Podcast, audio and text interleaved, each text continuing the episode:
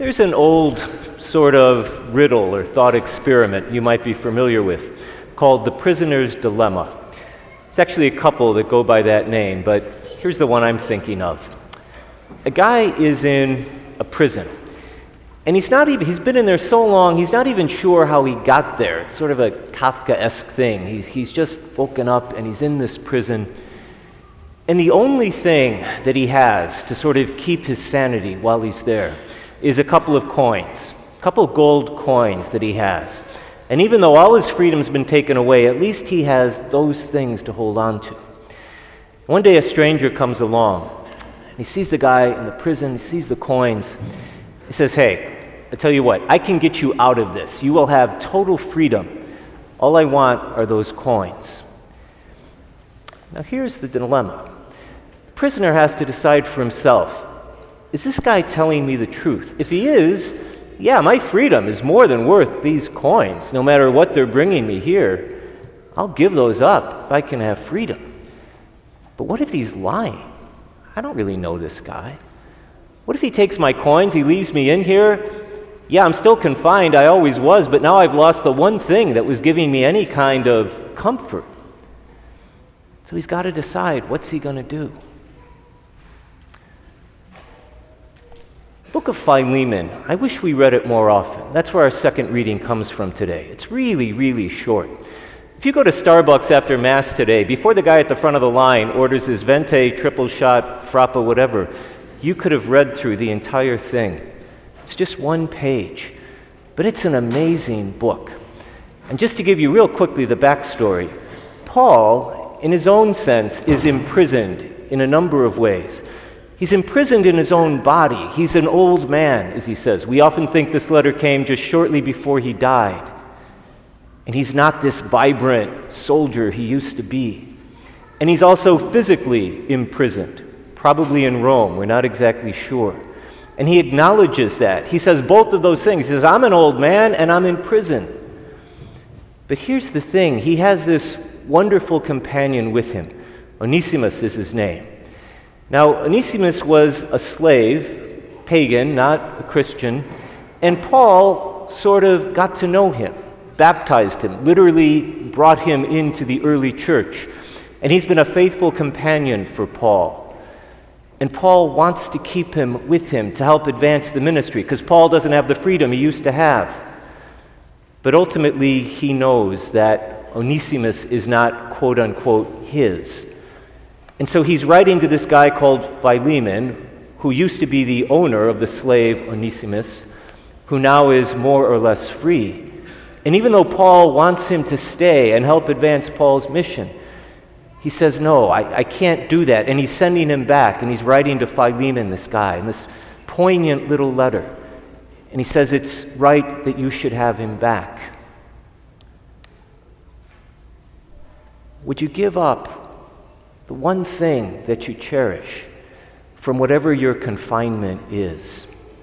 And would you trust the one who is asking for it back or to take it away, even if it wasn't rightfully theirs? Lots of things imprison us, right? I mean, maybe some of us here have literally, physically been in jail, probably most of us not. But we're imprisoned by a lot of things. Think about jealousy or envy something that confines our freedom. What's the thing we hold on to sometimes? What's the gold coin we just have because it brings us a little bit of satisfaction? Maybe it's resentment or bitterness. I'll speak for myself. Sometimes, in the face of envy, I rather like chewing on resentment like a dog with an old bone. And it doesn't matter that I could read a book that would tell me that's not good for me. At least it brings me some sort of comfort. Now, obviously, that's not a good thing, but in sense, some sense, that's the whole point. When we're imprisoned, when our freedom is taken away, we'll hold on to anything at all that gives us some reason to get up in the morning. And what would it look like to give away the resentment or bitterness that can come with envy or jealousy? Well, it might look like something simple as saying, you know, I don't have to be bitter towards you because you have what I don't have. I wish you well. I'll even help you thrive with that gift or that circumstance that you've been blessed with and I haven't. Give it away. That's maybe what it looks like in that case. The generosity that you're able to find from within your prison is what really brings freedom, even if externally the situation doesn't change. Maybe your prison is some just really crippling sense of low self esteem because somebody put that on you, maybe through no fault of your own, maybe way, way back in your childhood. Maybe something that came up in your family, even, maybe in your marriage, from your parents or your children, in your job. And we're imprisoned by that image. Maybe it's a lie, usually it is, but it's strong. It's strong as any set of bars. And there we are. And what can we sometimes hold on to in the midst of that loathing? Well, a lot of times it means I'll take the one thing that I'm a little bit good at, or I'll take the one area in my life where I have some power, and I'll abuse it. I'll take it and I'll wield it way beyond the limits of what is good for myself or somebody else. I know I lack this one thing, and it seems to define me, so I will do everything in my power to convince the rest of the world that I'm somebody else. And even if that means I'm walking over other people because it somehow assuages my broken ego, I'll do it. And what would it mean to give that coin away from our prison? To simply say, yeah, this is who I am, whatever this fault is, but either it's true and I can own it, or it's a lie and I can admit it's not the thing that defines me. And maybe I do have some gifts or power in other areas. We all do. I don't have to use them in a way that it's covering up for my own unhealed wound. So this thing looks like a thousand different varieties. That's why that little thought game has lasted through the centuries. Because it's not just a riddle or conundrum.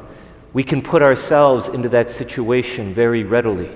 And all that I'm suggesting is this little letter that Paul wrote to Philemon about his dear friend Onesimus, who's with him and giving him some sorts of comfort even in his own imprisonment. Paul realizes it's not right for him just to hold on to this guy, and he lets him go. Ultimately, that's the only way that real freedom can be bought. I said it before, and I'll say it again the generosity you can find from within where you are most imprisoned, where human nature says, don't give it away, because if you do, then you'll have lost everything.